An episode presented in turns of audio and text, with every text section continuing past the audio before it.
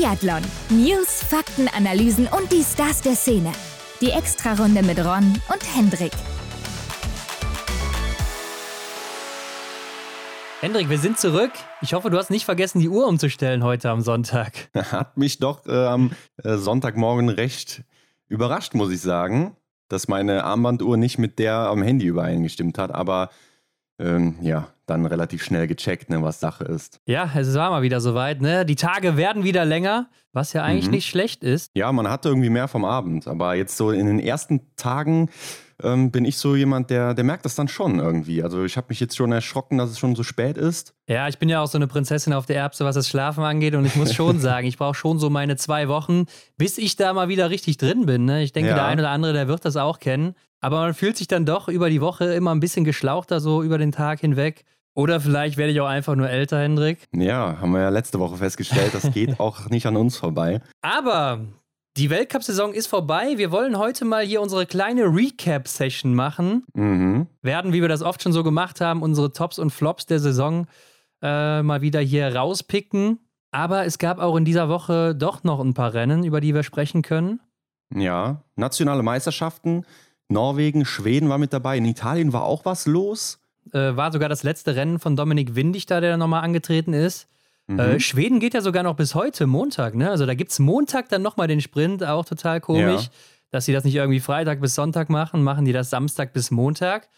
Also ja, fand ich auch merkwürdig. Sehr seltsam. Und wir wollen heute natürlich allgemein nochmal über die Saison sprechen. Was hat uns so bewegt? Was waren vielleicht auch so Punkte, die uns aufgefallen sind? Und was sind vielleicht auch so Dinge, die wir schon mal im Hinterkopf behalten sollten für den kommenden Winter? Mhm. Aber Hendrik, wie immer, starten wir doch erstmal hiermit. Frisch gewachst. Ja, das sind so die Meldungen der Woche. Ich habe hier so ein paar auf dem Zettel und ich glaube, die Meldung, die hat viele Leute aus Norwegen oder norwegische Fans und auch die Athleten gefreut, denn Siegfried Marseille, der Franzose, der verlängert um vier Jahre bei den Norwegern. Ja, also ich glaube eigentlich gar nicht so überraschend, ne? denn mal ganz ehrlich, ich habe mich gefragt, wo hätte er denn sonst anheuern sollen? Also, was ist mhm. so nach Norwegen, nach Frankreich mit Martin Foucault damals so die nächste Station, die in Siegfried Marseille noch angehen könnte? Stelle ich mir schwierig vor oder man sagt vielleicht, ja, ich will eine neue Challenge haben und geht in ein schwächeres Team, das man mhm. dann vielleicht über Jahre hinweg aufbaut, ähm, wie das vielleicht Wolfgang Pichler damals bei den Schweden und Schwedinnen getan hat. Ja. Aber ähm, ich glaube, es war wenig verwunderlich, dass er hier nochmal vier weitere Jahre verlängert. Und man muss ja sagen, vier Jahre, weil das ist immer dieser Olympiazyklus. Längere Verträge gibt es eigentlich selten. Ja, ähnlich wie Johannes Lukas dann auch schon, ich glaube, während Olympia dann ja. äh, den neuen äh, Zyklus eingetütet hatte. Ähm, macht er es jetzt auch. Er hatte doch tatsächlich auch zwei bis drei andere Angebote, so wurde es zumindest kommuniziert, das habe ich gelesen. Ich weiß ja, aber jetzt gut. nicht genau, welche Nation dahinter steckte. Das hat man nicht so rausbekommen. Ähm, Vielleicht der Deutschland, also wer weiß. Das, das wäre natürlich ein Kracher gewesen. Aber ja, ich kann mir auch vorstellen, dass er jetzt so, oder ich sehe auch gerade gar nicht so sehr eine neue Challenge für ihn. Ne? Denn damals ist er ja dann von Frankreich eben zu den Norwegern gewechselt, um dann eben den großen Meister Foucault zu stürzen irgendwann mit einem, der da ranwächst. Ähm, ja, war ja dann Johannes Tinnis Bö im Endeffekt, äh, den er da geschmiedet hat. Und vielleicht ähm, ja, gab sich das jetzt gar nicht so sehr aus. Ja, ich weiß auch nicht, ob er unbedingt Foucault stürzen wollte oder einfach halt zu den Norwegern gehen wollte. Ich kann mir auch vorstellen, dass die Bezahlung ganz gut ist da in Norwegen, denn mm, äh, wie ja, man ja. weiß, norwegische Gehälter sind relativ hoch im europäischen Vergleich. Aber wie du schon sagst, ich kann mir nicht vorstellen, dass er jetzt zu einem anderen Top-Team geht, weil ein besseres Team als die Norweger gibt es nun mal nicht und mhm. äh, da kann ich mir auch nichts anderes vorstellen. Auf der anderen Seite ist es auch klar, dass er natürlich andere Angebote hat als äh, sozusagen erfolgreichster Trainer der Welt. Mhm. In Deutschland ist es ja noch so ein bisschen offen, da weiß man bisher noch nicht, wer da Trainer bleibt oder vielleicht auch neuer Trainer wird. Ähm, wird sich aber dann auch noch bis wahrscheinlich Ende April oder so entscheiden. Ja. Denn im Mai geht es ja wieder los. Genau, dann sollten ja dann langsam die Trainingspläne auch geschmiedet werden. Und Hendrik, kurz nachdem dann Sigi Marseille gesagt hat, er macht vier Jahre weiter, hat auch Patrick Oberegger verlängert. Also der kriegt auch nochmal vier Jahre da in Norwegen, bleibt damit mhm. Damentrainer. Und in dem Zusammenhang hat auch Tirol Eckhoff dann gesagt, sie ist hundertprozentig weiter dabei. Heißt, wir ja. haben Klarheit, sie macht weiter. War aber auch schon so ein bisschen klar, oder? Also so, mhm. was sie angedeutet hatte in den letzten Wochen, äh, ja. sah das alles andere als Abschied aus. Sie hat aber vorher gesagt, wenn er aufhört, dann würde sie auch aufhören. Mhm. Ja, und äh, deshalb ist es jetzt nicht dazu gekommen und sie ist auf jeden Fall auch weiter ja. dabei im nächsten Winter. Ja, das spricht ja auch so für das ganze Team irgendwo ne, in Norwegen. Man kann das gut bei Ingrid Landmark-Tandrevold auf YouTube zum Beispiel sehen oder Johannes Dorle hat da auch schon mal den ein oder anderen Einblick gebracht. Wenn die da ja, am, am Weltcup-Abend da irgendwann mal zusammensitzen, der Stola packt seine Gitarre aus und die harmonische Stimmung ist da einfach präsent. Die, ja, ja. Ähm, ja, scheinen ja tatsächlich so drauf zu sein, wie sie sich dann auch immer in den Interviews und so geben. Das sind alles äh, sehr lebensfrohe Wesen, sag ich jetzt mal. Und ich glaube, das macht, das macht viel aus. Ja, definitiv. Ähm, klar, es ist Leistungssport und da wird natürlich immer mal wieder durchgewechselt. Da muss man auch mit neuen Gesichtern klarkommen. Ne? Mhm. Ne? Und ich denke, in anderen Teams, da wird die Stimmung ähnlich gut sein. Klar, nicht in allen. Ne? Man Bestimmt, weiß das zum ja. Beispiel bei den Russinnen ja, dass die sich gar nicht gut verstehen oder auch bei den Russen so ein paar ähm, Meinungsunterschiede da herrschen. Mhm. Aber hier scheint das doch anders zu sein und ist ja auch cool, dass Tiril Eckhoff wieder dabei ist. Nur die Frage ist natürlich, was ist mit Marto Olsby-Reuseland? Die hat sich noch nicht geäußert. Mhm. Ja, schwieriges Thema. Bin ich so 50-50 eingestellt aktuell? Mm, ja, es könnte tatsächlich so sein, habe ich auch im Gefühl, dass sie sagen könnte, so während des Sommers, hm, nee Leute, ich, für mich war es das doch dann irgendwie. Also während des Sommers glaube ich nicht, ne? Ich glaube schon, das wird sich jetzt, jetzt, entscheiden, weil du gehst ja nicht in eine Vorbereitung rein und sagst dann mittendrin, ich höre auf. Ja, ähm, dann, dann würde man die zwei Monate wahrscheinlich falsch investieren, das stimmt, ja. Aber, Aber dass, dass sie dann trotzdem irgendwie noch eine Meldung raushaut, ja, das könnte vielleicht so sein, ja.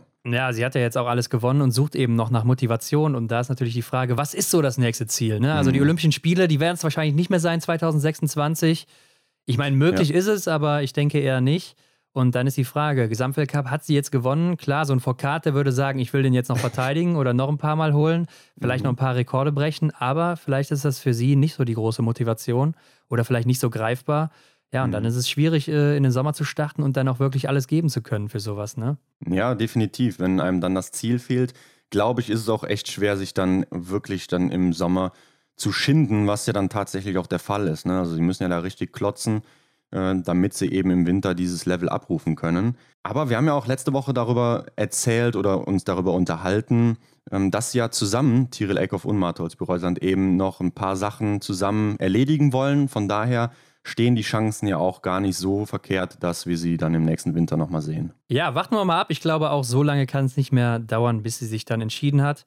Mhm. Und wo wir gerade bei den Norwegern sind, Hendrik, also in dieser Woche, da war ja was los, oder?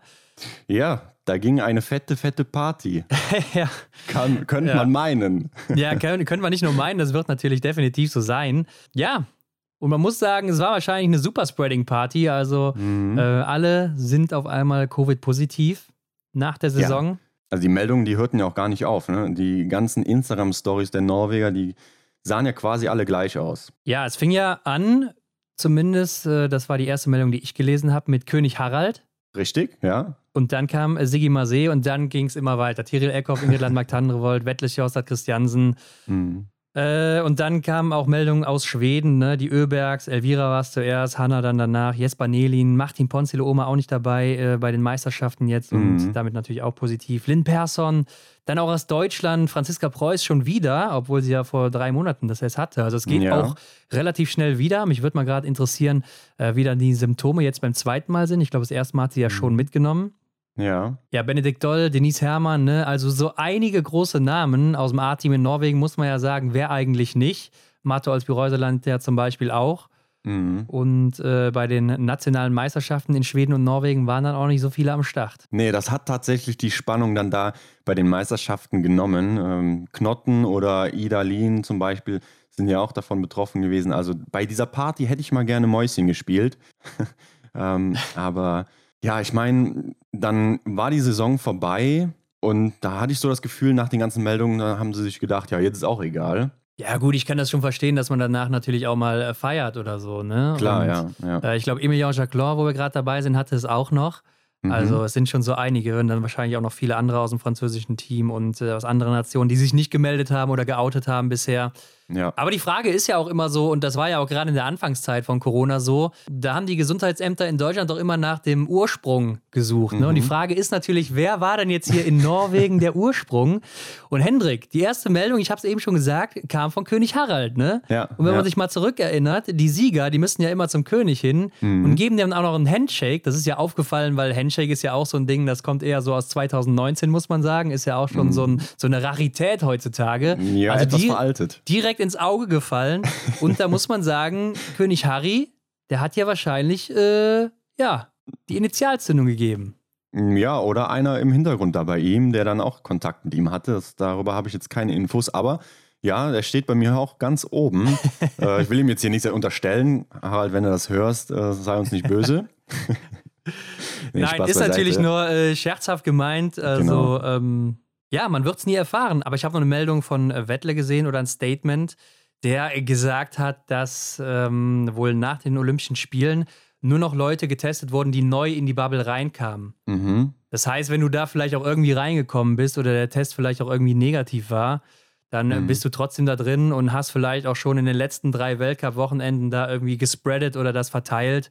Und ja. das muss jetzt nicht unbedingt nur bei der Party hier passiert sein, mhm. ähm, sondern kann schon vorher der Fall gewesen sein. Aber Hendrik, ich würde sagen, die Tickets für Oslo nächstes Jahr sind auf jeden Fall schon gebucht bei dem, was da abging anscheinend. Definitiv, also da sind wir nächstes Jahr dabei. ich glaube, das darf man nicht verpassen. Aber einer, der es verpassen wird, das ist Thomas Krupczyk, denn der beendet seine Karriere der Tscheche. Mhm, genau im nächsten Winter nicht mehr dabei. In Tschechien gab es auch noch tschechische Meisterschaften und er dann eben da sein Finale gegeben und ist dann auch einer, ich glaube, von 33 oder 34 Athleten und Athletinnen bisher, die jetzt Goodbye gesagt haben. Ja, es sind echt super viele. Wir haben es ja auf Instagram mal versucht, etwas zusammenzufassen. Wir wussten gar nicht, wie wir die Grafik erstellen sollen, weil das einfach so viele Leute sind. Da könnte man jetzt auch noch nachschieben weil ja eben dann noch andere äh, Athletinnen und Athleten ihre Karriere beendet haben. Aber da habt ihr schon mal so einen groben Überblick, wer denn von den Weltcup-Athleten und Athletinnen tatsächlich nicht mehr dabei ist. Ja, und äh, wir haben die Japaner gar nicht aufgeführt, aber das war noch einfach zu viel. Ich glaube, sieben alleine aus Japan, also gefühlt mhm. das ganze Team. Wird nächstes Jahr Japan gar nicht mehr am Start sein, oder wie sieht das aus? ja, vermutlich. Ja, alles sehr zweifelhaft, aber Hendrik, gehen wir doch mal weiter zum nächsten Punkt. Das waren die nationalen Meisterschaften. Medaillenjagd. Ja, ich glaube, die können wir auch recht kurz machen. Ne? Die gab es in Norwegen, Schweden, Italien, Tschechien haben wir jetzt schon gesagt, Finnland. Ähm, also einige Länder waren dabei. Und in Norwegen, ja, da haben natürlich einige gefehlt, gerade bei den Damen. Das war eher so die B-Riege, die da noch am Start war. Einige gute aus dem IBU-Cup natürlich, die da noch mitlaufen. Ja, genau. Mir kamen auch ein paar bekannte Namen aus dem IBU-Cup hier ins Auge. Und äh, aus dem A-Team war bei den Herren eigentlich nur Sivat Backen dabei. Und da habe ich mich gefragt, wie hat der denn diese Corona-Party eigentlich überlebt, da schadfrei? Vielleicht hat der Mann einfach gedacht, ähm, ich bin hier wirklich richtiger Profi. Ich nehme auch die nationalen Meisterschaften noch mit. Für mich ist die Saison noch nicht vorbei. Ich gehe schön brav nach Hause nach dem Massenstart in Oslo. Kann und, ich mir bei äh, dem Ergebnis ehrlich gesagt nur schwer vorstellen. Bei dem oh, Sieg ja. und dennoch die Kristallkugel dazu. Das, das passt nicht zusammen. Ja, nee, das, das glaube ich nicht. Das glaube ich echt nicht, Hendrik. Das, das passt nicht zusammen, ja. Nee, aber ihm hätte ich ja dann tatsächlich auch so die Favoritenrolle hier klar zugesprochen nach dem Auftritt im Weltcup. Ähm, hat aber hier erstmal gar nicht so funktioniert. Ja, hat sich sehr schwer getan, auch läuferig gerade. Ne? Ich weiß nicht, ob die Strecke gerade im Sprint vielleicht hinten raus nicht mehr so viel hergegeben hat. Ja. Ähm, oder vielleicht lief er auch mit Virus und wusste es gar nicht. Also, dass er vielleicht körperlich gar nicht mehr so fit war, mhm. wer weiß. Mhm. Ähm, aber es waren ja auch noch andere gute Namen am Start. Ne? Alexander Fjeld Andersen kennt man natürlich auch, der Bruder von Philipp Fjeld Andersen. Richtig. Der ja. auch im IBU Cup immer vorne mit dabei ist. Oder auch Verbjörn Sörum, der ja auch im Sommer schon einiges gerissen hat, bei den norwegischen Meisterschaften generell schon mal gut dabei ist. Hatte mhm. jetzt in diesem Winter einiges an Problemen ähm, gesundheitlich, deshalb auch selten in Erscheinung getreten. Aber ja. der gewinnt hier beide Rennen, ne? Sprint und dann den Massenstart und wird auch nochmal Zweiter in der Staffel. Und ähm, ich glaube, ist auch ein Mann, der ist ja auch noch recht jung bei den Junioren schon sehr erfolgreich gewesen, auch bei Weltmeisterschaften. Äh, sollte man auch im Hinterkopf behalten, glaube ich. Ja, kann ich mir auch gut vorstellen, dass der dann da äh, demnächst vielleicht hier im EBU Cup sowieso mal die Chance bekommt. Ne? Aber ähm, ich meine, man hat es ja auch dann letztes Jahr oder jetzt auch in dem Winter gesehen, dass die Norweger fleißig mal wechseln. Ne? Den Johannes Dahle haben wir ja auch schon immer mal wieder hier erwähnt, der ja. wahrscheinlich in den meisten Köpfen wieder raus ist, aber ähm, ja, das, die Dichte da in Norwegen, da muss man sich einfach immer wiederholen. Das ist einfach so krass und von daher wird da wahrscheinlich auch mal eine Chance für ihn rausspringen. Ja, da gehe ich auch von aus. Ja, bei den Damen gewinnen dann Bergtun und Johansen den Sprint und Massenstart wird den meisten wahrscheinlich nichts sagen. Äh, Johansen auch im EU-Cup unterwegs, Bergtun glaube ich recht wenig. Mhm, ja. Aber könnten wir auch mal gerade live googeln hier, Hendrik? Ja, die Zeit kann man uns nehmen. Ja, ich sehe auch gerade äh, ihr letztes internationales Rennen, das war in der Saison 17, 18, der Einzel bei der JWM, mhm. Rang 54 da. Also schon eine Zeit her und dann nur bei den Junioren. Ähm, kommt also da nicht richtig zum Zug, aber vielleicht war das ja so eine kleine Initialzündung. Klar, mhm. man muss natürlich sagen, die großen Namen waren hier nicht am Start. Ja, aber gute Leistungen haben auch Jenny Enot und ähm, Juni Arnekleif gebracht. Die zwei, die kennt man ja auch aus dem ja. EDU Cup, sind hier jeweils Zweite und Dritte geworden. Ja, sowohl im Sprint als auch im Massenstart. Ja, stimmt. Die äh, sind natürlich auch so welche, die dann auf den äh, Weltcup schon blicken, denke ich. Mhm. In Schweden, ja gut, da haben wir jetzt ja natürlich nur die Ergebnisse vom äh, Samstag und Sonntag.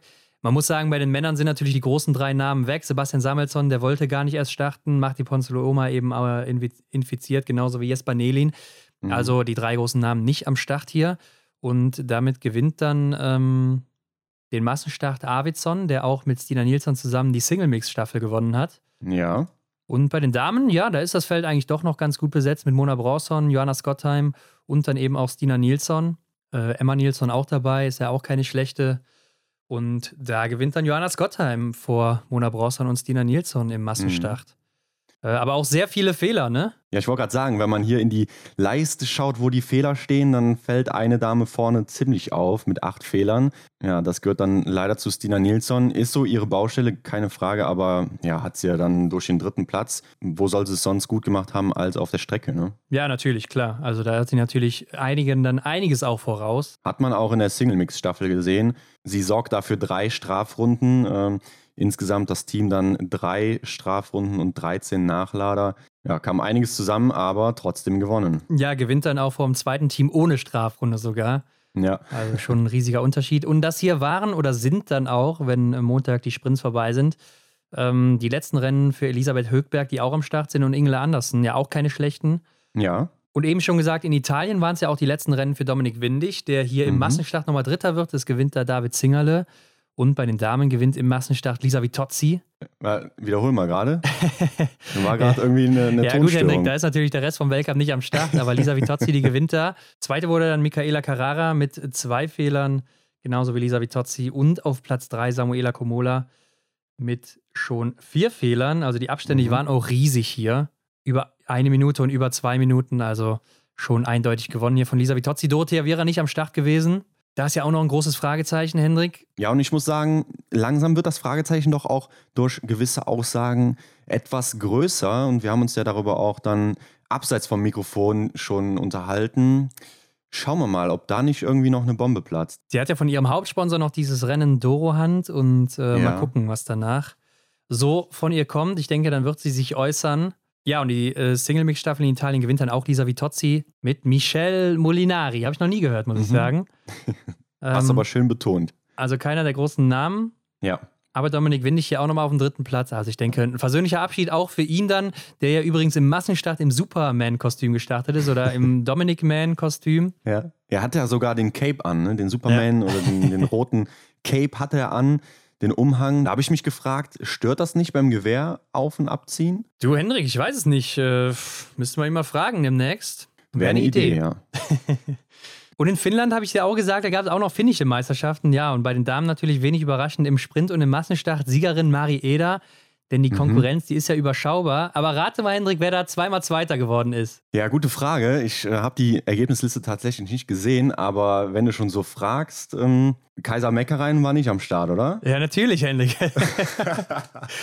Kaiser Meckereien lässt sich natürlich die finnischen Meisterschaften nicht das nehmen. Doch nicht. Und startet hier nochmal zwei Jahre nach ihrem äh, Karriereabschied. Ähm, ja. Man muss aber sagen, und das sieht man eindeutig an den Zeiten, schießen kann sie noch, aber mhm. laufen da hat sich schon einiges eingebüßt. Und äh, in der letzten Saison war sie ja noch die zweitschnellste Läuferin oder so. Mhm. Also immerhin noch eine der schnellsten mit 37 Jahren oder sowas. Ja. Und da sieht man doch schon in zwei Jahren, wo sie dann wahrscheinlich auch nicht mehr so intensiv trainiert hat, Äh, da hat sich schon einiges äh, einbüßen müssen jetzt an läuferischer Qualität. Ja, klar. Kann mir auch vorstellen, dass sie sich dann das ein oder andere Mal hat äh, was gut gehen lassen und dass man dann nicht mehr ganz so energisch am Start ist beim Training. Ja, obwohl sie noch recht viele Rennen mitmacht, ne? also auch Langlaufrennen und sowas. Sie ist ja. da immer noch sehr, sehr aktiv. Mhm. Ähm, aber da sieht man auch mal, wie schnell das dann eben bei den Profis geht, wenn man nicht mehr am Start ist, aber immerhin noch Zweite geworden. Also immer noch die zweitbeste ja. Finnin, auch obwohl sie nicht mehr aktiv ist. Ja. Schon beeindruckend. Ja, oder bemerkenswert. ja, genau. und damit lass uns doch mal über die Tops und Flops der Saison reden und beginnen wir doch mit dem Negativen zuerst. Nicht ganz so edel. Ja, also vorab müssen wir erstmal sagen an der Stelle, das ist natürlich alles nicht äh, persönlich gemeint oder sonst was, sondern das sind dann größtenteils auch einfach unsere Erwartungen, die dann nicht erfüllt wurden. Ja, gut, dass du das hier nochmal deutlich machst. Oder dass es halt einfach so Momente sind, wo man dachte so, ups, was war da denn los? Ja, also komm, lass uns direkt mal mit dem fünften Platz einsteigen. Was hast du da, Hendrik? Ja, das betrifft gar keinen ähm, persönlich, wo wir jetzt gerade schon dabei sind, sondern ähm, eher so auch den Ton im Fernsehen. Das habe ich mir oft aufgeschrieben ähm, und nie richtig angesprochen. Ähm, damit meine ich so die Übergänge vom Experten zum Interview, ähm, wo dann das oft nicht so rund lief mit der Schaltung und man dann noch so Hintergrundgespräche dann von den beiden, ähm, die sich dann da eben noch unterhalten haben, äh, mhm. gehört hat und dann eben so ein paar Sekunden äh, quasi, ja, wie ich eben schon sagte, Mäuschen gespielt hat, ne? wo man dann was hören konnte, was man vielleicht gar nicht so hören sollte. Ja, gerade in Peking war das ja sehr schwierig oder da gab es auch einige mhm. Probleme, wo du das gerade sagst. Aber mir fallen da jetzt, wo du das mit dem Ton ansprichst, auch so Dinge ein wie, dass oft der Kommentar und der Ton im Rennen die gleiche Lautstärke hatten und äh, wenn ja. sich das dann überschnitten hat, hat man natürlich nichts verstanden. Mhm. Was vielleicht bei dem einen oder anderen Fernsehsender nicht so schlimm ist. Mhm. Aber äh, ja, ist dann trotzdem störend. Und was mir da jetzt gerade noch zu einfällt, am Holmkollen ist mir besonders aufgefallen, dass plötzlich diese Melodie von der EBU nach dem Schießen eingeläutet wurde. Auf dem Sender. Ich bin mir jetzt. Also im Sprint kommt es ja immer, ne? Wenn du, äh, mhm. wenn klar ist, wer gewonnen hat oder so, dann schneidet die EBU da die besten Szenen von den Top 3 oder ja, so zusammen. Genau. Das ist genau, ja. Das ist ja dann auch quasi das Weltbild, wenn ich mich nicht vertue, aber das kam dann auch so im Verfolger oder so, wo dann, ja, keine Ahnung, ein Drittel die Spitze schon vom Schießstand weg war, gab es dann diese IBU-Melodie. Mhm. Und ähm, die Kommentatoren haben dann noch halt gesprochen über die Situation da und dann kam das so ein bisschen rein. Also da ist mir das besonders aufgefallen. Ich weiß jetzt nicht, ob der Sender dann da eben auch noch äh, Kontrolle drüber hat oder ob das eben dann einfach das Weltbild war, was dann eben äh, ja quasi die Überhand hat. Ja, kann ich ja auch nicht sagen, ähm, aber die ist Regie mir mal so aufgefallen. Wird ja nochmal extern dann, glaube ich, gemacht, gerade dann in Norwegen. Aber gut, mein fünfter Platz, das äh, sind die Schweden in Peking, ne? Also, was haben wir von denen erwartet, mhm. gerade nach den letzten Großereignissen, gerade nach der Pokeljuka? Äh, da haben wir gedacht, komm, die pieken sich perfekt wieder für das Großevent. Ja. ja, und man muss sagen, klar, Medaillen, die kamen rum, ne? gerade mit der Damenstaffel, die Goldmedaille, Elvira Oeberg natürlich. Mhm. Aber das waren auch so, gerade Elvira Oeberg und die Damen dann die einzigen, die da so die Flagge hochgehalten haben für die Schweden und Schwedinnen. Sebastian mhm. Samuelsson schon deutlich hinter den Erwartungen geblieben. Äh, Martin Ponzi, der Oma, klar, der holt sich dann im Massenstart noch die Silbermedaille. Ja. Aber man muss sagen, im Großen und Ganzen war das doch recht mau, gerade auch mit der Mixstaffel oder dann eben der Männerstaffel. Da hat man dann doch mhm. ein bisschen mehr, zumindest ich auf jeden Fall, erwartet. Ja, und das ist nicht eingetroffen und deshalb ja. das hier mein Platz 5. Ja, gerade auch bei Hanna Oeberg, da sie war ja, ja. dann Titelverteidigerin im Einzel, Olympiasiegerin in Pyeongchang gewesen. Hat man schon echt gedacht, dass da irgendwie dann noch mehr kommt. Ne? Aber ja, war nicht so. Ähm, ich denke, im Großen und Ganzen hatten die aber im Endeffekt dann auch eine erfüllte Saison. Mein Platz 4 geht auch an eine Nation und das betrifft Deutschland. Ähm, die vielen vierten Plätze der deutschen Staffeln bei den Damen und bei den Herren jeweils, ich glaube, drei vierte Plätze. Klar, neben den drei Podesten, die dann eben die beiden äh, Geschlechter gesammelt haben. Die Herren standen ja in Rupolding auf dem zweiten Platz, in Antolz auf dem dritten Platz und nicht zu vergessen, die Damen haben natürlich auch die Bronzemedaille bei den Spielen geholt. Aber abseits davon ah, denke ich mir, da wäre doch eigentlich noch mehr drin gewesen. Da wären mehr Podestplätze drin gewesen. Äußerst schade. Wie siehst du das? Ja, mit Sicherheit, ne? aber es hat halt nicht geklappt. Mhm. Aber klar, ein vierter Platz ist immer äh, sehr ärgerlich. Bei mir auf Platz 4, Hendrik, habe ich Lisa Vitozzi. Aha, Denn ja. Ja, ich habe mir auch nochmal so ihre Statistiken angeguckt und es ist einfach schade, denn sie hat ja so ein riesiges Potenzial. Ne? Also eine mhm. der größten Nachwuchshoffnungen aus Italien, generell auch im Weltcup oder so. Dann natürlich der Kampf gegen Dorothea Viera um das gelbe Trikot in der Saison 18-19. Und dann hat sie auch groß angetönt, dass sie mal wie Martin Foucault mehrere Gesamtweltcups hintereinander gewinnen will, will da oben mitkämpfen. Mhm. Also alles holen, was so im Biathlon möglich ist. Aber seitdem muss man sagen, geht die Kurve ja steil nach unten. Und ich habe mir das eben nochmal angeguckt.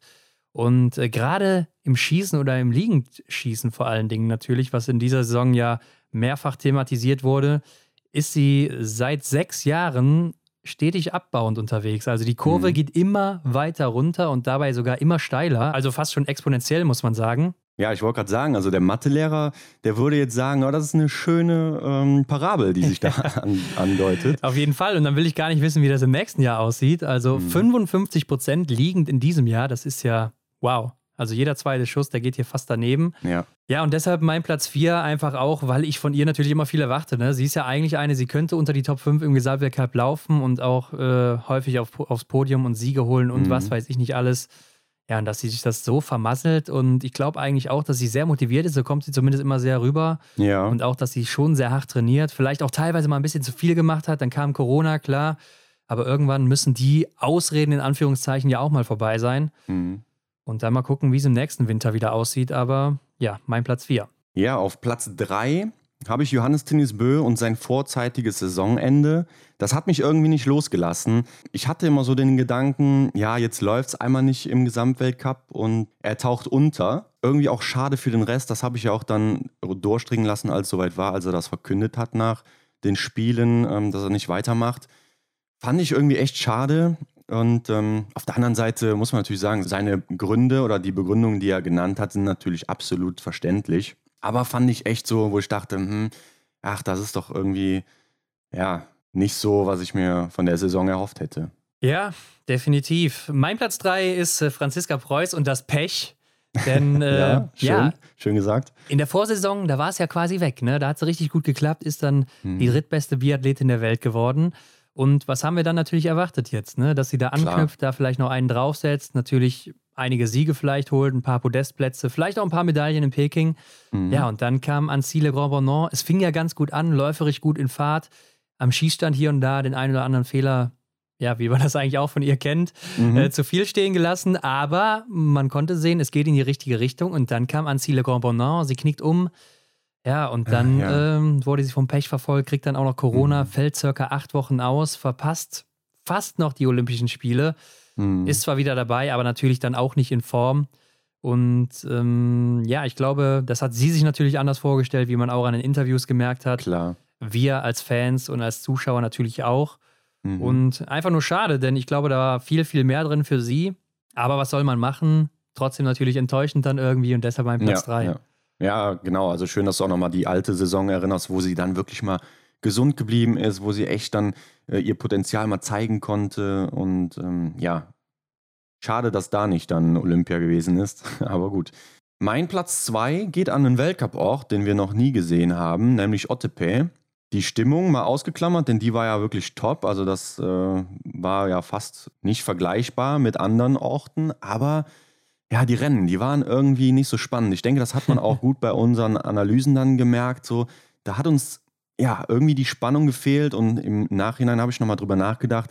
Ja, das war irgendwie so ein Gefühl wie, ja gut, komm, jetzt haben wir die Rennen auch hinter uns, ähm, nachdem man irgendwie gesehen hat, dass ja vermutlich die Strecke nicht so viel hergegeben hat, was dann die Spannung eben aufrechterhalten hat. Und ja, das, das hatte ich immer so im Gefühl dann im Nachhinein. Ja, bei mir ist es ähnlich auf Platz zwei, äh, nur ein anderer Ort, nämlich Peking. Da waren ja noch nicht mal Fans am Start und man muss sagen, die Rennen an sich, die waren doch nicht so sehr von Spannung geprägt, muss man sagen. Mhm. Also äh, alles, außer vielleicht die Mixstaffel, die haben sich hier sehr früh entschieden. Klar, da gab es mhm. mal am Schießstand noch so ein paar Wechsel, aber auf der letzten Runde oder so, da ging nicht mehr viel. Die großen Favoriten haben sich durchgesetzt.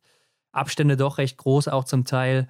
Und ja. ähm, deshalb doch sehr enttäuschend, wie ich fand. Ja, ist aber auch schon fast ein, ein Top, ne? wenn man überlegt, dass die Athleten oder die, die richtig starken Athleten sind natürlich alle irgendwo stark, aber die, die dann eben um die Medaille gekämpft haben, ähm, dass die dann auch nichts mehr haben anbrennen lassen. Ne? Also, dass die wirklich so in ihrer ähm, in ihrem Fokus waren und dann echt ihr Ding gemacht haben und da nichts dem Zufall überlassen haben. Ja, klar, auf jeden Fall. Mein Platz 1, mein größter Flop dieser Saison ist Sebastian Samuelsson. Oh, ja? Okay. Mit, dem, mit, dem Fakt, mit dem Fakt, dass er Zweiter in der U25-Wertung wird. Ja, okay. Dass es im letzten Rennen noch weggibt, klar, ja. Er hatte doch quasi die zweite Haut, die blaue Haut. Äh, er gehört ja schon fast zu den Schlümpfen, äh, würde man meinen. Aber im Endeffekt verliert er im letzten Rennen diesen Award, diese Auszeichnung als bester Athlet unter 25 Jahren gegen den noch amtierenden dann zu der Zeit, ne? also gegen Stola Holmlegreit. Der hatte dann das bessere Ende in der Wertung.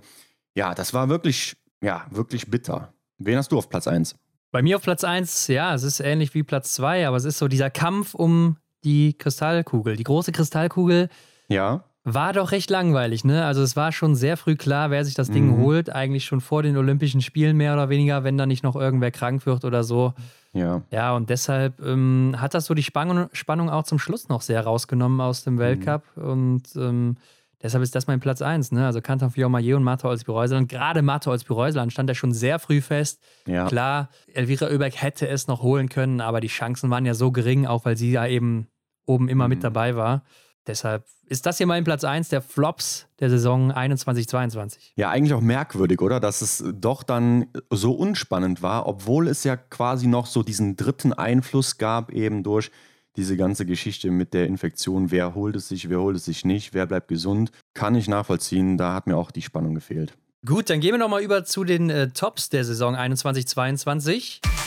Voll ins Schwarze. Ja, Ron, voll ins Schwarze hat bei mir Elvira Oebeck getroffen. Sie ist mein Platz 5. Die Entwicklung, die sie hingelegt hat, gerade im läuferischen Bereich, ich habe es mir mal angeschaut.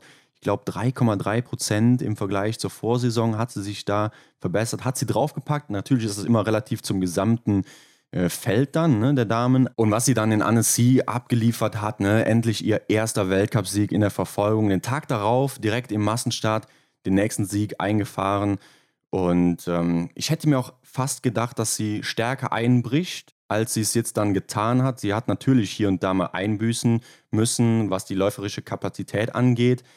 Aber alles in allem hat mich das doch sehr überrascht. Ja, überrascht hat mich das gar nicht. Deshalb habe ich sie auch nicht in meinen Top 5, denn ich habe es ja auch schon vor der Saison angekündigt. Ich habe auch nochmal in unsere Folge da reingehört ja. äh, vor der Saison, wo ich auch gesagt habe, dass ich ihr alles zutraue hier in diesem Winter.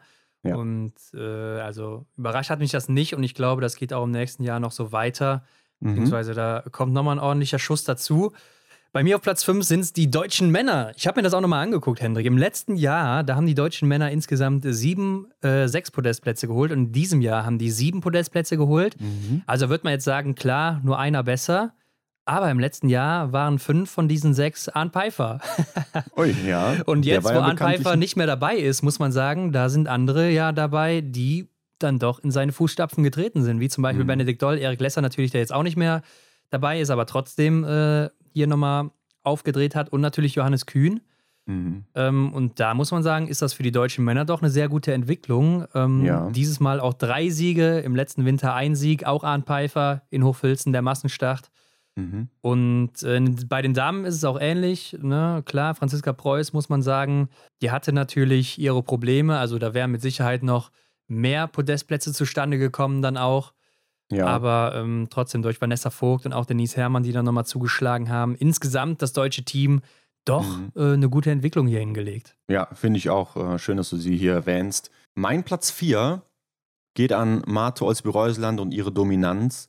ja. Ich habe mal nachgeschaut, Sie war seit der Verfolgung in Hochfilzen in Gelb unterwegs. Das heißt, sie war nur fünf Rennen der gesamten Saison nicht in Gelb. Ähm, ja, ich glaube, wir haben es natürlich auch schon hier und da mal durchdringen lassen. Sie war auch geschlechterübergreifend der, die beste Biathletin, die es in der Saison gab.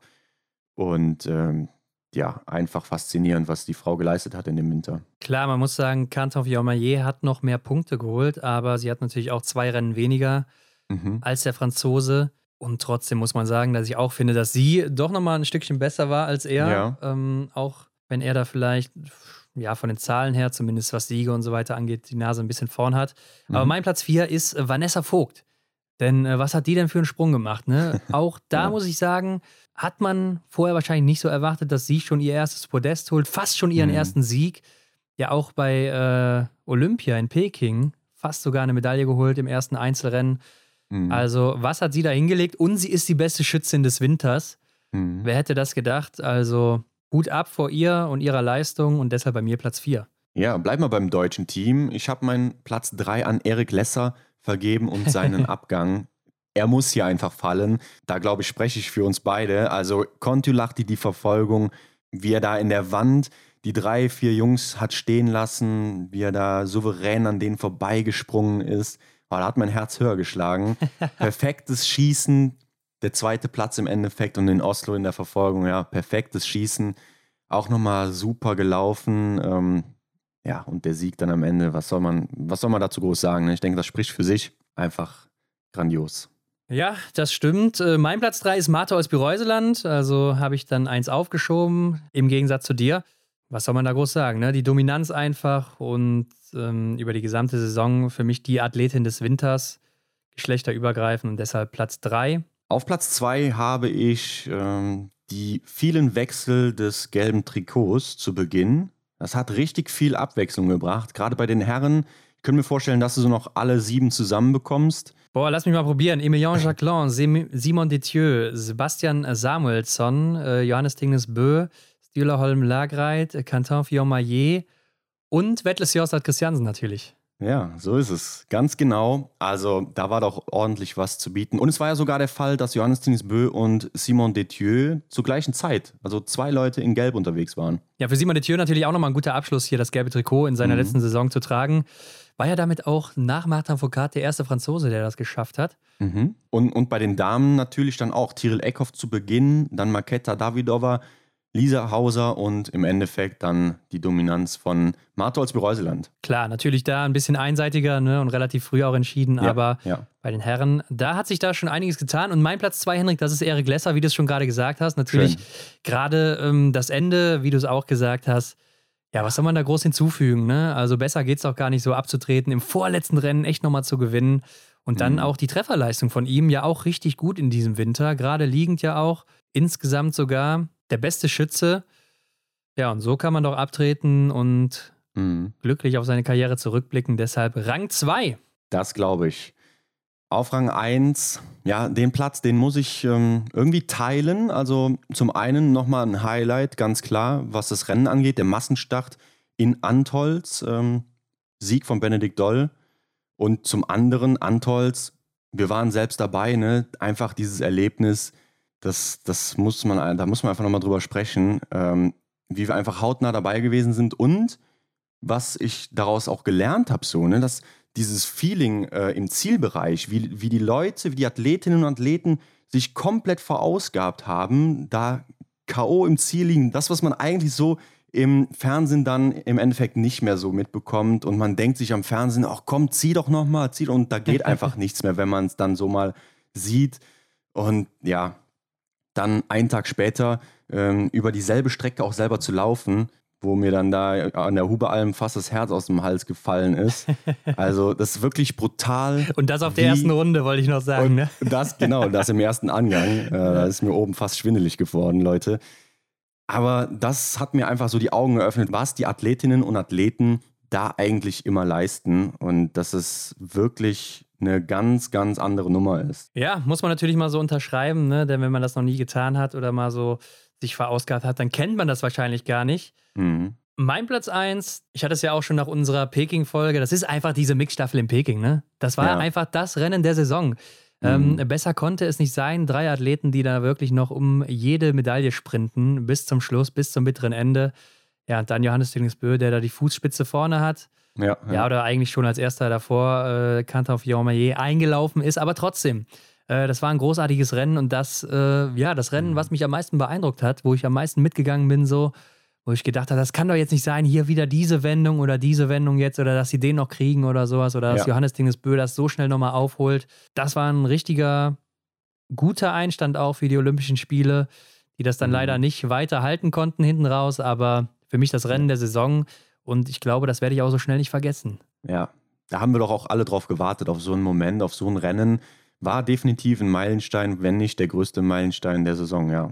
Und bei mir vielleicht auch nochmal besonders, weil ich einfach auch gar nicht so ein Fan bin von der Mixstaffel oder Staffeln generell. Ja. Äh, weil da ja auch viel passieren kann durch viele Athleten, die da starten und wie ich es schon mal gesagt habe, so im Weltcup nicht immer so gut besetzt. Deshalb gucke ich am liebsten immer die Einzelrennen. Aber äh, hier hat mich das dann doch mal eines Besseren belehrt. Und gerade auch bei Staffeln ja meistens dann doch große Abstände immer Richtung Ziel. Aber ja, damit sind wir durch mit unseren Tops und Flops der Saison 21-22. Vielleicht nochmal allgemein so zur Saison. Es war ja schon bei den Männern gerade auch, aber auch bei den Damen krass zu sehen, dass die Norweger doch am Anfang so geschwächelt haben. Mhm. Dann der Plan ja trotzdem noch aufging dann äh, bei Peking, dass die Medaillen dann doch eintrudelten. Klar, ja. Martha Olsby-Reuseland war die ganze Zeit so als einzige noch vorne mit dabei. Aber die Männer haben sich doch sehr, sehr schwer getan, gerade läuferig mhm. und auch eine Tiere Eckhoff zum Beispiel. Ähm, aber ich glaube, die werden da auch wieder draus lernen dann im nächsten Jahr. Ja, gehe ich auch von aus, dass sie sich da die Punkte markieren, die dann vielleicht gar nicht so gut gelaufen sind ähm, und können vielleicht auch sogar Rückschlüsse im besten Fall natürlich äh, darauf ziehen, was dann eben im nächsten Sommer, der jetzt ansteht, dann anders gemacht werden muss. Ja, und beim deutschen Team war es ja dann ähnlich, ne? Außer Johannes Kühn, der den Sieg da in Hochfilzen geholt hat. Mhm. Kam ja auch gerade von einem Benedikt Doll, wo man gedacht hat, ja, nicht, dass der auch noch in den IBU-Cup muss, äh, recht wenig. mhm. ähm, aber dann auch im Januar ging es wieder richtig gut rund. Auch er dann ja in Ruppolding auf dem Podest. Antolz hast du eben schon angesprochen, der Sieg. Mhm. Und dann auch nur noch gute Ergebnisse gehabt. Und wenn man mal in den Gesamtweltcup guckt, dann sind die Deutschen doch recht gut platziert. Also bei den Damen und bei den Herren. Ja, Denise Herrmann ist die beste Deutsche, ne? auf Rang 6 hat es im Endeffekt noch unter die Top 6 geschafft. Vanessa Vogt dann in ihrer ersten Weltcup-Saison auf Rang 13, ordentlicher Einstand. Und Franziska Preuß, die ja eben einige Rennen hat ausgelassen, auf Rang 21. Ja, und wie ich auch eben schon mal gesagt habe, wenn man dann auch mal in die Statistiken guckt, dann haben wir einen Roman Rees, der der zweitbeste Schütze der Saison ist, inklusive mhm. der Olympiarennen. Ein Eric Lesser ist der sechstbeste der Saison, klar, der ist jetzt nicht mehr dabei, aber äh, das sieht doch ganz gut aus. Und bei den Damen ist es dann eben Vanessa Vogt ganz alleine da vorne die fast alle Rennen mitgemacht hat, hier mhm. außer eins, in Antolz dann eben, den Einzel nicht. Und läuferig ist das Team natürlich auch mit Denise Herrmann dann gut vertreten. Franzi Preuß, klar, da geht natürlich mehr, wenn die fit ist. Ja. Da sind natürlich dann auch einige Rennen dabei, die sie statistisch nach unten ziehen. Mhm. Und bei den Männern haben wir Philipp Navrat, Johannes Kühn, Benedikt Doll, die läuferig alle vorne mithalten können. Ja, und das ähm, lässt doch auch hoffen dann fürs nächste Jahr. Klar, also ich habe dann auch nochmal mich zurückerinnert. Wir haben ja auch so immer schon mal gefragt, hm, wer wird wohl so die Rolle von Arndt Pfeiffer übernehmen? Wer wird diese Lücke, die da entsteht, vielleicht auch neu besetzen? Und ja, so was das Läuferische angeht, glaube ich, da brauchen wir uns gar nicht so Sorgen zu machen um das deutsche Team. Ist jetzt natürlich die Frage, die neue Lücke ist jetzt da. Ne? Jetzt können wir wieder spekulieren. Ne? Wie geht es jetzt weiter? Klar, aber eine Lücke ist auch immer wieder eine Chance für die Jüngeren, da nachzurutschen und sich zu zeigen, ja. zu beweisen. David Zobel ja. hat ja auch gute Ergebnisse abgeliefert. Ja, und ich glaube, es wird auch Zeit, dass Philipp Horn wieder zurückkommt und da oben angreift. Denn ich glaube, in ihm steckt auch noch einiges. Ähm, aber ich will auch noch gerade die norwegischen Männer ansprechen, denn da haben wir ja auch ein sehr brisantes Thema noch. Das mhm. A-Team, das muss ja auch zusammengestellt werden. Ne? Die ja. sechs besten Athleten in Norwegen, also ich äh, rede jetzt gerade hier wirklich nur über die Männer, denn da haben wir ja zum Beispiel einen Philipp Fjeld Andersen, der sich bewiesen hat in dieser Saison, Sievert mhm. Backen, mhm. Massenstartsieger und äh, natürlich damit auch Disziplinsieger im Massenstart jetzt zum Schluss. Ja. Und dann hast du den IBU-Cup-Sieger Erlen Björntegard, dann hast du Johannes Dahle, der fünftbeste der Vorsaison noch. Mhm. Dann hast du Alexander Fjeld Andersen, dann hast du Verbjörn Sörem. Klar, die beiden letzten vielleicht nicht so die großen Namen, aber diese vier davor, Alan Björntegard, Johannes Dahle, Philipp Andersen und Sievert Backen, die mhm. prügeln sich so ein bisschen um die letzten zwei Plätze da im norwegischen A-Team. Mhm. Und da ist natürlich die Frage, wem gibt man das jetzt hier? Ja, wenn man die letzten Rennen so betrachtet, dann ist eigentlich dem Sievert Backen der Startplatz nicht zu nehmen.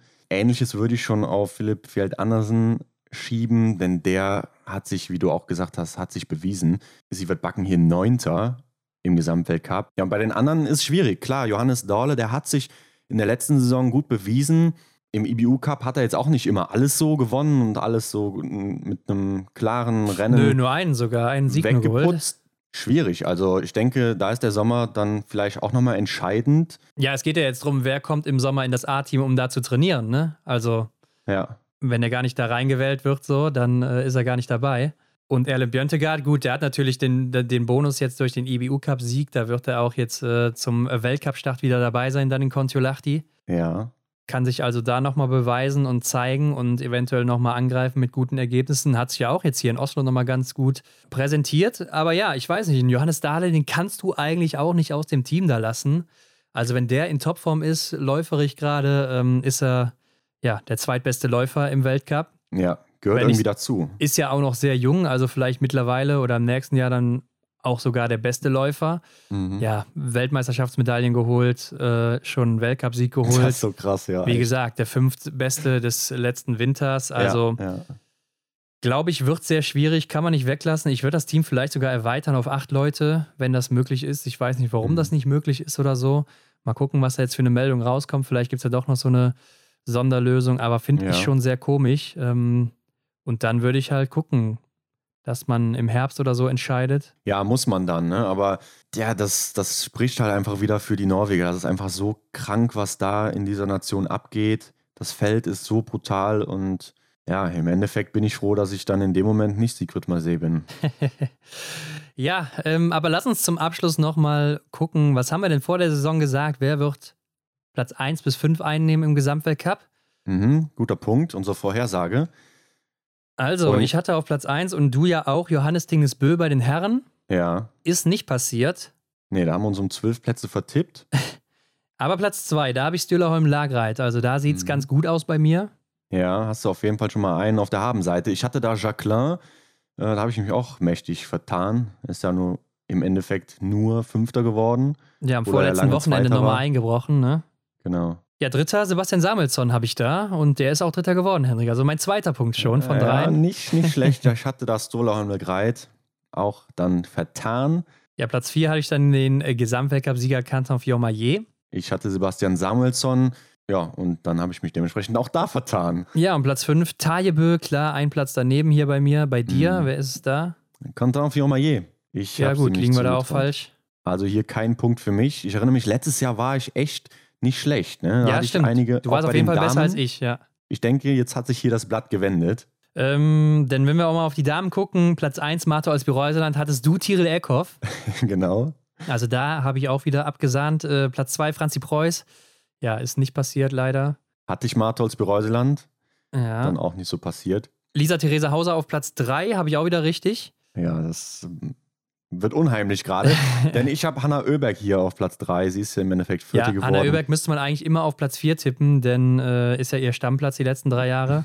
Ja, im Prinzip ja. Merke ich mir mal für den nächsten Winter. Dann auf mhm. Platz 4 Tiril Eckhoff, habe ich ja schon gesagt. Traue ich nicht nochmal so eine Saison zu. So ist es ja gekommen, klar, ist nicht Vierte geworden, mhm. aber äh, auch nicht ähm, Erste, so wie du das hattest. Ja, ja, genau. Ich hatte Franziska Preuß auf Rang 4.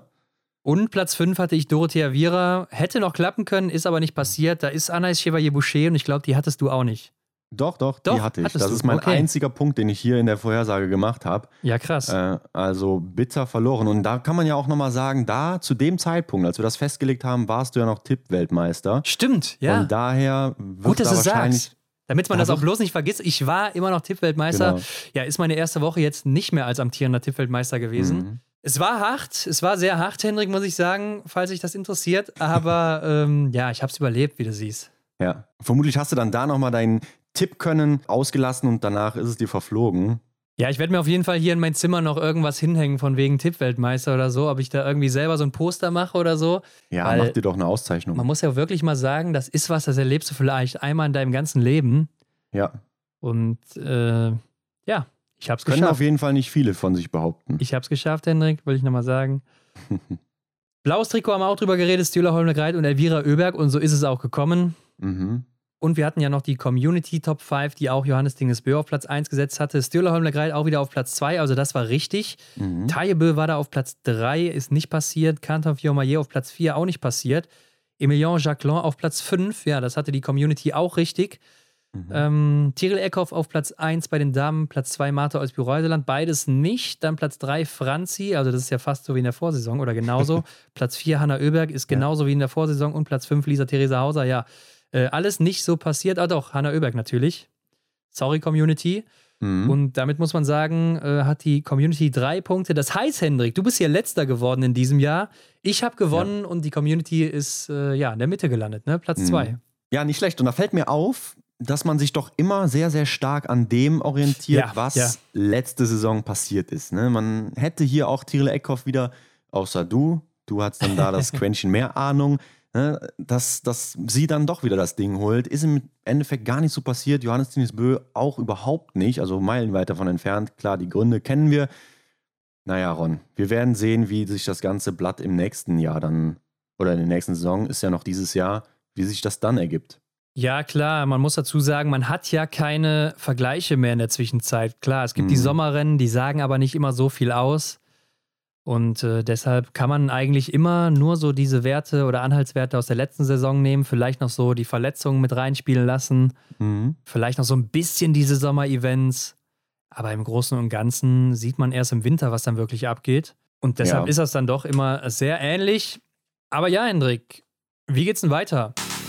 Dem Wachstruck hinterher. Ja, den stellen wir jetzt erstmal ab hier, den Wachstruck. Über den Sommer. Ja, bei den Spritpreisen im Moment. Ja, hast auch du recht. Vielleicht eine gute Lösung. Ja, müssen ja auch ein bisschen auf unseren Carbon Footprint achten. Mhm. Der wurde natürlich diesen Winter deutlich beansprucht. Ja, dafür setzen wir uns in den Jet und jetten zu den Athletinnen und Athleten und führen fleißig Interviews oder wie? Ja, zumindest imaginär, ne? Oder nicht imaginär, aber online. Und ähm, damit geht es nächste Woche schon los. Ne? Der erste Gast, der steht in der Pipeline, der wartet schon. Mhm. Seid gespannt, wer es ist. Und ich hoffe natürlich, ihr habt weiterhin Bock auf Biathlon und ähm, ja, die heißen Rückblicke, die wir mit den Athletinnen und Athleten dann eben durchziehen. Und vielleicht erfahren wir hier und da mal ja, einen coolen Insider oder so. Wir werden gespannt sein, was wir uns diesen Sommer alles anhören können. Also nächste Woche auch wieder einschalten. Ron, deine üblichen Schlussworte. Genau, Hendrik, bevor wir jetzt hier die Folge abrappen, abonnieren natürlich bei Spotify, iTunes und wo auch immer. Bewertet uns natürlich auch. Geht da jetzt mhm. auch bei Spotify, Hendrik? Jo, den kleinen Stern, der sich da so aufgetan hat, den einfach mal anklicken, fünf Sterne geben und dann sagen wir Danke. Genau, fünf Sterne, fünf Sterne und äh, überall teilen, wenn ihr mehr davon hören wollt natürlich. Ja, und wir sind dann nächste Woche wieder zurück. Seid gespannt, macht's gut und bis dann. Ciao. Das war die Extra-Runde mit Ron und Hendrik für diese Woche. Neue Folgen gibt es jeden Montag, überall, wo es Podcasts gibt.